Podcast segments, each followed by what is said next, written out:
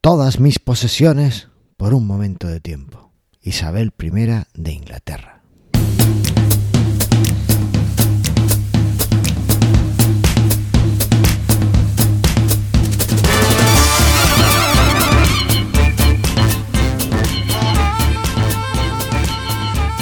Bienvenidos al cuadragésimo cuarto episodio de Mastermind Joomla, el podcast sobre Joomla para que lleves tu plataforma web al siguiente nivel. Soy Carlos Cámara, responsable de manualesjoomla.es, el sitio de cursos y de formación Joomla que algún día estará disponible para todos. Y hoy, recién rescatado de su cueva de programadores, está con nosotros el gran Javier Olivares. Hola Javi, ¿qué tal? Hola Carlos, bien, aquí estoy, encantado de estar contigo una vez más. Oye, ¿que estás programando mucho o qué?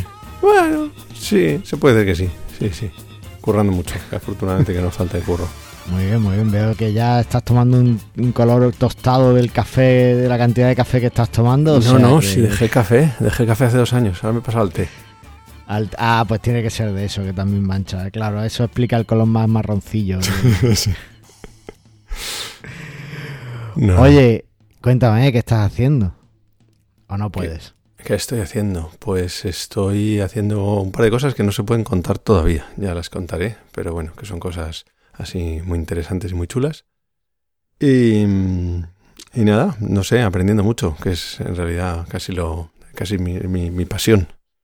sí, que eso, eso mola. Oye, pues yo estoy también cambiando un poquito de, tercio y de, cositas, aprendiendo, expandiendo mis horizontes y, llevo varios, varios meses ya, llevo un par de meses programando en Flutter, aplicaciones móviles. Ah, es verdad, algo me dijiste. ¿Y qué tal te va? Pues me va muy bien, pese a que a Aníbal no le gusta, pero... pero yo estoy encantado con Flutter, la verdad es que, es que está muy chulo, cada día aprendo más cosas y, y demás. Se programa en Dart, ¿Conoces ah, Dart? Sí, sí lo conozco. Sí, no he hecho nunca nada con ello, pero sí lo conozco. Pues la verdad es que no está mal. Es una cosa así como un JavaScript con vitaminas o, un Python ahí un poco raro. La verdad es que mola mucho, pero yo creo que lo que más mola es que es muy divertido hacer cosas con Flutter. Así que me estoy incluso planteando hacer un blog sobre cómo aprender y desarrollar cosas con Flutter. O sea que. Ah, pues eso siempre ayuda. Sí, así que fíjate. Oye, además de eso, pues nada, sacando proyectos de desarrollo a medida para clientes y trabajando mucho. La verdad es que mm. no, no, no me da la vida, no sé ni, ni cómo estamos grabando hoy, la verdad. Ya, sí, eso es, eso es una buena pregunta que me hago yo también. Oye, que hemos prometido, que te he prometido que a las 10 te liberaba, así que venga, vamos a pasar a, al, al, episodio y al tema del día, ¿te parece? Espera, sí, voy a contar una cosita que yo creo que le puede interesar a más gente. Yo, una de las mejores cosas que he hecho en los últimos dos meses es ya no, casi no tengo que visitar al fisioterapeuta. ¿Y sabes por qué? ¿Por qué? Porque me he comprado una standing desk, pero no una standing desk cualquiera, sino una yo-yo desk, que son de las que las puedes levantar y bajar a voluntad. Oh, oh, oh, bueno, pero tú en tu caso la, tendrás casi que colgar del techo, ¿no? Y bajar desde ahí. Es que es verdad. es, verdad que es difícil encontrar una de mi tamaño. Sí, sí, ahí te doy toda la razón. Ha sido muy difícil. Pero es que ya estuve currando de pie hace muchos años y me destrozaba los pies. Y luego de la espalda, pues si estás sentado, pues ¿qué te voy a contar? Que te destrozas, estás hecho un asco. Entonces la solución es currar un rato de pie y un rato de sentado. Y, jolín, no te voy a decir que sea mágico, pero casi. O sea, pues, la cantidad de horas que me paso delante de la pantalla. yo, yo es que soy muy activo, como sabes, ¿no? Entreno todos los días prácticamente, entonces eso ayuda mucho a, a, que, a que no tengas problemas después.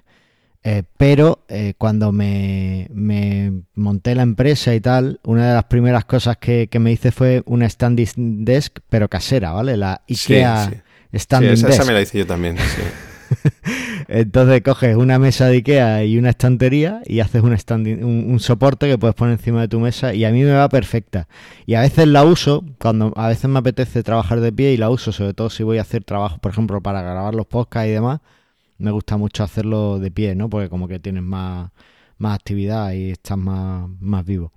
Y la verdad es que a mí me va bien. Lo que pasa que, bueno, sí es verdad que si sobrecargas, si no alternas, pues la verdad es que es un poco cansado. Pero si, mm. yo, yo lo recomiendo, si hay alguien que trabaje todo el día sentado y que no tenga más actividad, es una buena forma de, de, al menos estar en movimiento, ¿sabes? Porque ya también sientes menos, menos problemas para levantarte. Bueno, ahora, por ejemplo, si estás haciendo algo y yo qué sé, te apetece un vaso de agua o lo que sea, mm. pues tienes más problemas en levantarte, te da como más pereza. Pero si ya estás de pie, como que coges, lo haces y después vuelves, ¿no? Entonces, totalmente te, te mueves más. Te mueves más, sí.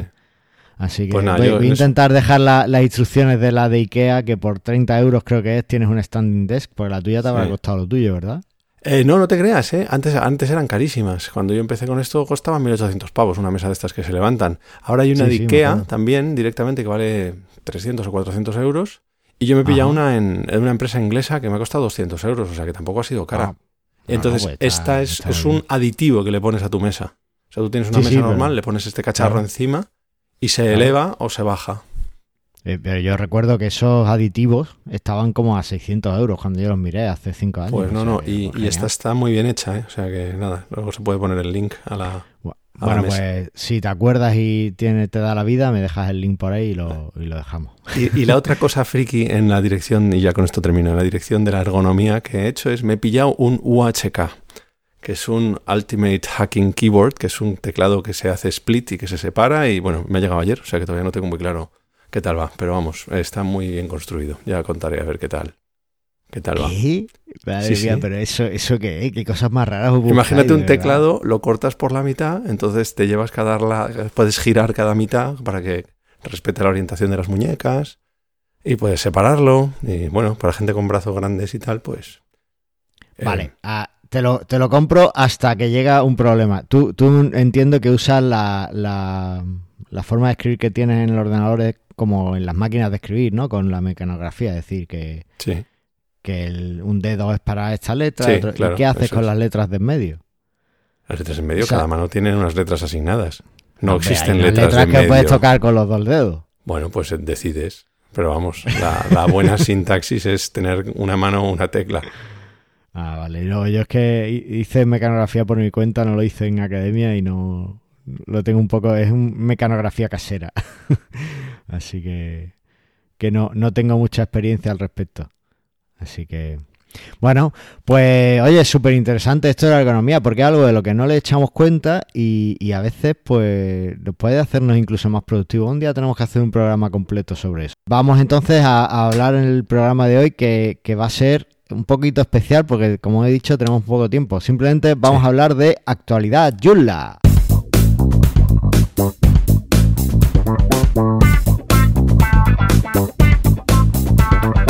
Así que, bueno, pues si te parece, empezamos por el orden de importancia. No tienen un orden claro, más que lo que me ha parecido más interesante desde el punto de vista de, de Yulla.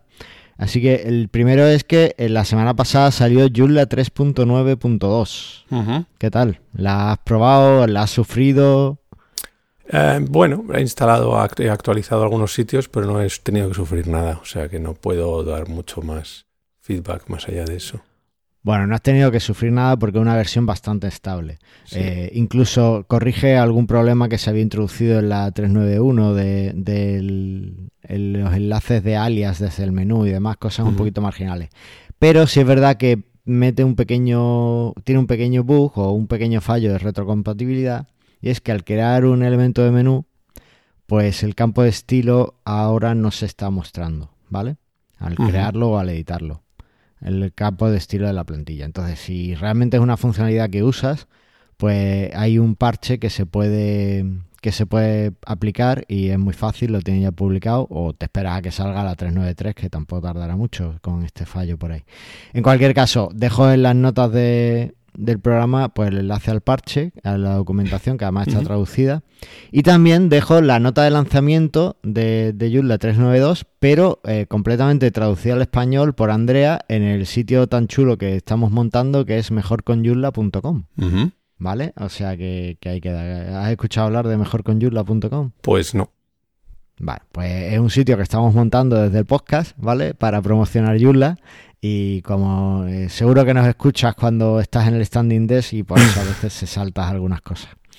Eh, bueno, Pues es un sitio muy interesante donde queremos dar todas las herramientas de marketing posibles para, para ayudar a nuestro a la gente que usa Joomla a que pueda defenderlo fácilmente y que encuentren recursos y todo lo que necesitan de Joomla, ¿vale? Así que ahí está, hay un montón de gente. Bueno, luego hablaremos más de ello. Bueno, la siguiente noticia que traemos por aquí, la siguiente actualidad es que eh, hay una tesis doctoral escrita eh, sobre Joomla que ha presentado un usuario de Joomla de, los Países Bajos, ¿vale? Eh, el título traducido sería una perspectiva de la ecología de negocio en un proyecto de código libre eh, dirigido por la comunidad, community driven. El caso del gestor de contenidos gratuito, libre y, de código abierto, Joomla, ¿vale? Es una tesis doctoral de 500 páginas que van a presentar a final de este mes, pero ya se puede se puede leer en, el enlace o al menos ¿Y tú te las vas a leer? ahí el resumen. Eh, pues la verdad es que me gustaría, posiblemente si, si acaba publicando el enlace, que creo que no ha publicado, creo que solo tiene ahora mismo el abstract, eh, y si está en inglés lo leeré. El abstract está en inglés y en holandés, pero mi holandés todavía no da para leer 500 páginas. ¿El tuyo qué tal va? Pues mira, el mío, eh, yo, yo hablaba holandés, yo viví en Holanda, pero lo tengo un poco olvidado para leerlo, seguramente sí me dé, pero me parece a mí que 500 páginas Eres una caja de sorpresa, ¿eh? ¿Hablas holandés? Sí, sí, ein beetje, pero ya se me ha olvidado. Ya. Es que hace 15 años que viví en Holanda. ¿Dónde quedó eso? ¿Dónde vivías? En Ámsterdam. Mm, muy chulo. ¿Algo que contar por allí? ¿Algo reseñable? Que es una ciudad maravillosa, que es preciosa, que no sé, está enamorado absolutamente de esa ciudad. ¿Ibas en bici a los sitios? O? A, todo, a todos lados en bici. Tú sabes lo que es coger la bici para todo y tardar 15 minutos como máximo en atravesar de la ciudad de un lado para otro. Nada, nada. más o menos como ahora en Madrid, ¿no? Igualito, igualito. Sobre todo con la boina de mierda que tenemos encima. Sí, totalmente. ir, en, bici en Madrid es un suicidio por muchas razones. Tiempos oscuros, tiempos oscuros. Bueno, eh, seguimos avanzando con nuestras noticias. Eh, tengo una noticia del proyecto de un informe de, de aquí de, del equipo de marketing. Eh, y la verdad es que me ha gustado mucho verlo, porque son los resultados de la campaña de Google Ads que han hecho para Joomla 3.9. Joomla 3.9, desde el punto de vista del proyecto, se planteó como, como una, una, versión importante, desde el sentido de que, bueno, está, pusimos mucho esfuerzo en la suite de privacidad. Que es una pasada. ¿eh? Que es una pasada, que es... Eh, yo, yo lo dije en su momento, yo creo que es referente para todo el que quiera hacer una suite de privacidad ahora mismo en cualquier CMS. Y además. para que, quiera, necesite tener un, sistema de privacidad. De gestión de. Claro, pero, pero a no ser. O sea, si vives en Europa eh, y haces un software de esto, pues necesitas tenerlo. Es decir, si tienes a tu mm, usuario en Europa, lo necesitas. O sea que. Bueno, el caso que fue, fue brutal esa. Eh, o sea, hicimos, pusimos mucho esfuerzo, entonces se ha hecho una campaña de, marketing, se, han hecho varios aspectos de la campaña de marketing y uno de ellos ha sido eh, una inversión en Google AdWords, ¿vale? Para, para bueno, promocionar Joomla de ese sentido. Bueno, pues los resultados son espectaculares. Bueno, esta campaña eh, nos ayudó a optimizarla nuestro partner o el partner de Joomla, Clicken, ¿vale? Eh, que bueno, pues si, si queréis eh, optimizar vuestros Google Ads y demás, pues echarle un vistazo. No sé si dan el soporte en español, el servicio en español, pero bueno, si tenéis proyectos en, en el plano internacional que necesiten Google Ads en inglés, pues siempre es una buena referencia saber que Joomla ha contado con ellos. Y os cuento los resultados. Los resultados de la campaña han sido geniales. Ha habido un incremento del 50% de las visitas en la versión inglesa de la página de, de Joomla 3.9, ¿vale? Comparado con el lanzamiento de Joomla 3.8, que si me apuras fue un cambio también bastante importante de, de Joomla, porque fue cuando metimos los campos personalizados y demás. O sea que se han generado más de 550.000 impresiones gracias a esos anuncios y eh, más de 50.000 eh, clics, ¿vale? O sea que un, genial. una campaña que ha sido muy positiva, ha sido tan positiva y la comparación con Kriken ha sido tan, tan, tan buena que eh, van a crear nuevas campañas para promocionar el sitio de descargas, downloads.yula.org.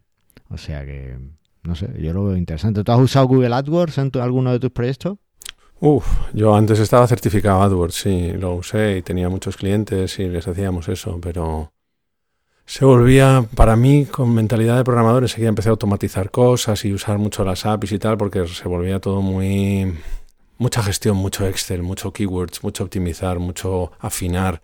Y no sé, yo me pasaba, yo me lo paso mejor haciendo todo el tema de las APIs y todo el tema de programando, que es la parte de, de eso. Eso se lo dejo, como digo yo, a los humanos que se pongan ahí a pelearse con sus palabras claves y tal. No... O sea, ya te digo, lo intenté, estuve unos años haciéndolo, ofreciendo el servicio, pero luego lo dejé y me certifiqué, o sea que estudié lo que hubiera que estudiar.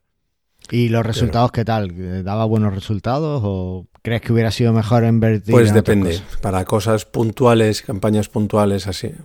A ver, mira, en los, clientes que de aquella les hacíamos eso, eh, luego les eh, a, través del SEO han conseguido mucho mejores resultados a lo largo de los años. O sea, cuatro años después tienen un posicionamiento fantástico y tienen mucho mejor rendimiento que el que conseguimos en su momento con AdWords. Cuando no tienes tráfico, no tienes nada, es una buena manera de echar a andar. Y para campañas puntuales, por ejemplo, de hoteles o tal, de pronto campaña de Semana Santa, campaña de Black Friday, de lo que sea, todo eso, eso es brutal. Claro, ahí sacas un rendimiento estupendo. Pero lo que es un negocio normal para el, no sé cómo decirte, el posicionamiento normal de su día a día y tal, eh, yo creo que, yo creo más en el largo plazo, en el SEO. Sí, bueno, tiene sentido realmente, ¿no? O sea que, vale. Guay. Oye, y, y enlazo con, otra noticia, y es que en Joomla hemos alcanzado los 100 millones de descargas. Toma ya. ¿Y cómo los contabilizan? ¿Con el dato que da el, el CMS o con GitHub o...? Vaya, ahí haciendo preguntas. Es, que es muy complicado. sí, sí, porque en el fondo, ¿cuántas no tenemos un paquete de Joomla y lo reutilizamos para 100 instalaciones? ¿no?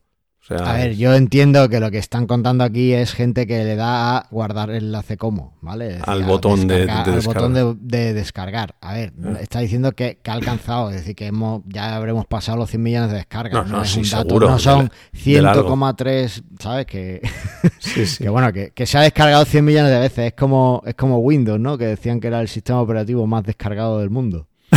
Sí, pero no es el mejor por eso, ¿sabes? Que, que, es ese tipo de cosas, es un dato de, ego, pero bueno, hay sí, unas vanity metrics que se llaman. claro, es un vanity metrics, pero sí es verdad que te da una idea de la salud del proyecto, es decir, que la gente sigue descargando Joomla, que sigue haciendo, que ahora con la inversión en Google AdWords que, que vamos a hacer desde el proyecto, pues además habrá más descargas de Joomla y eso significa más gente probándolo, usándolo y, aportando y, haciendo comunidad, porque la comunidad no es solo hacer el CMS, sino también usarlo. Es, muy curioso cómo, cómo, en una cosa como la web, que está todo tan cuantificado, es muy difícil saber de verdad cuántas páginas web hay y cuánto y los datos que hay, porque todos se basan en, estas empresas, ¿no? Como BuildWith hmm. o V3Tech, que te hacen unos censos pero cada uno te da unos datos totalmente disparatados, ¿no? Eh, los de BuildWith dicen que el 3% de Internet, ¿no? Si no recuerdo mal, es Joomla. y eso equivale a unos 3 millones de páginas. 3 millones de páginas, estamos diciendo que ha habido 100 millones de descargas. Algo tiene que estar... O sea, hay algo ahí que no cuadra. Ya. o sea, no sé cómo decirte. Yo no sé cuántos Joomlas puedo gestionar, pero muchos. Muchos. A ver, es que ten en cuenta que no son 100 millones de descargas de Joomla 3. Sí, sí, entiendo, en total. Son, en general, pues. a lo largo de toda la historia de Joomla, posiblemente. Claro, pero hay, hay, cuentas las actualizaciones, ¿no? O sea, los censos, saber realmente cuánto es como cuando se dice, bueno, pues con, otros CMS, ¿no? Exactamente igual que los datos de realmente saber cuántas páginas web. O sea, me, llama la atención, ¿no? Que es muy difícil cuantificarlo. Seguramente Google sí tendría esa información, pero. Pero no sí la tendría si la quisiera, porque como le damos a Google las llaves de nuestra casa y todo lo que nos pida, Pues, pues sí la tendría. Pero aún así sigue habiendo gente que se escaparía. Yo lo que entiendo es que estas empresas lo que hacen es un muestreo estadístico, básicamente. Sí, claro. No, tiene más. Es que además no puedes en Internet. Que, que puedes montar, por ejemplo, o sea, eh, muchas de esas descargas son intranets. Es que eso no va a salir nunca, ni va a estar en ningún lado. O no sé, o son redes ahí también eh, compleja con un nivel de seguridad en la que no muestran lo que son y estos CMS al final lo que hacen es eh, intentar buscar los puntos críticos de un CMS para saber cuál es pero muchas veces se puede ocultar muy bien eso, ¿no? Entonces, sí, sí, no, claro. Bueno. En fin, que pues si fuera poco y hubiera poca variedad, pues tenemos un nuevo CMS en el mercado. Y es que Google se ha aliado con la empresa Automatic, que es la empresa de Matt Mullenberg, que es uno de los desarrolladores o el cabecilla de WordPress, ¿vale? Y van a crear un nuevo CMS llamado Newspack. Que es específico para que eh, lo que han pensado es, no, no, esto es solo para gente que quiera publicar cosas y vender cosas. Bueno, principalmente es para medios de comunicación, ¿no? Según he entendido yo. Sí, pero en la, release note meten también, la, la nota que han metido, meten también las shops, las tiendas. Ah, hablan solo de publicadores, pero meten por ahí, he, visto la palabra tienda, ¿sabes? Sí, pero yo creo que se refiere al tema de, las, de los paywalls, o sea, de que tú eres un periódico y no quieres vivir de la publicidad y quieres que la gente se suscriba, entonces tener el sistema de suscripción, eh, como puede tener el Guardian o pueden tener el, el New York Times o cualquiera de estos. O sea, yo creo que va más por ahí los tiros que ponerse a hacer la competencia a un PrestaShop, un Magento o sí, bueno, a ver, eh, o sea, tampoco Automatic va a hacer un segundo producto, por mucho que Google esté por medio, que, le disparen un pie en su otro pie, ¿no? Que hay, un pie de Automatic que son, hay mucho, hay, parece mentira, pero hay muchos periódicos que corren sobre WordPress. Y WordPress, como bien es sabido de todos, escala muy mal. Entonces, a medida que te metes en cosas muy gordas, se vuelve muy costoso y muy sofisticado. De hecho, hay mucha gente que se está saliendo de WordPress por este problema, los periódicos grandes que se van a otras plataformas ya diseñadas específicamente para, periódicos. Entonces es un poco una compensar eso, intentar evitar que esta gente se les vaya a otro a, la competencia, ¿no? Porque hay este, bueno, hay un montón de plataformas nuevas que o nuevas o no tan nuevas que, que se dedican específicamente a gestionar grandes medios, ¿no? Sí, Sí, no, a ver, de acuerdo. Lo que pasa que, bueno, eh, a, ver, a ver por dónde sale todo esto, porque dicen que Newspack va a ser compatible con los plugins de WordPress. Claro, ya verán eh, la, misma perro con distinto collar. Cambiarán, habrán visto los problemas del core que impide escalar y impide servir páginas a, pues no sé, 3 millones de personas al día. Eh, y, bueno, pues ellos mejor que nadie saben cuáles son los problemas que tienen que reescribir. Entonces la excusa del nuevo CMS, vamos, desde mi punto de vista, que tampoco lo he mirado a fondo. Pero deben de ir por ahí los tiros. Yo lo único que diría en este caso es cuidado porque antes dependía, mucha gente depende de Automatic y ahora van a pasar a depender de Automatic y Google, así que cuidado por donde estamos, vamos a quedarnos en nuestro Joomla que al final solo dependemos de, la comunidad, que para eso somos community driven. Sí. Sí, es cierto. Vale, y ya para terminar, la última y, ya me casi que te libero, eh, tenemos en mejorconyulla.com eh, un artículo súper interesante que ha publicado, eh, que ha traducido Andrea de, una publicación en inglés y es 30 datos estadísticos sobre Joomla para el marketer digital informado en el 2019. Entiendo que no le has dado un vistazo, pero básicamente son 30 razones bastante de peso, muchas de ellas, para, para usar Joomla. ¿vale? Muy, muy interesante.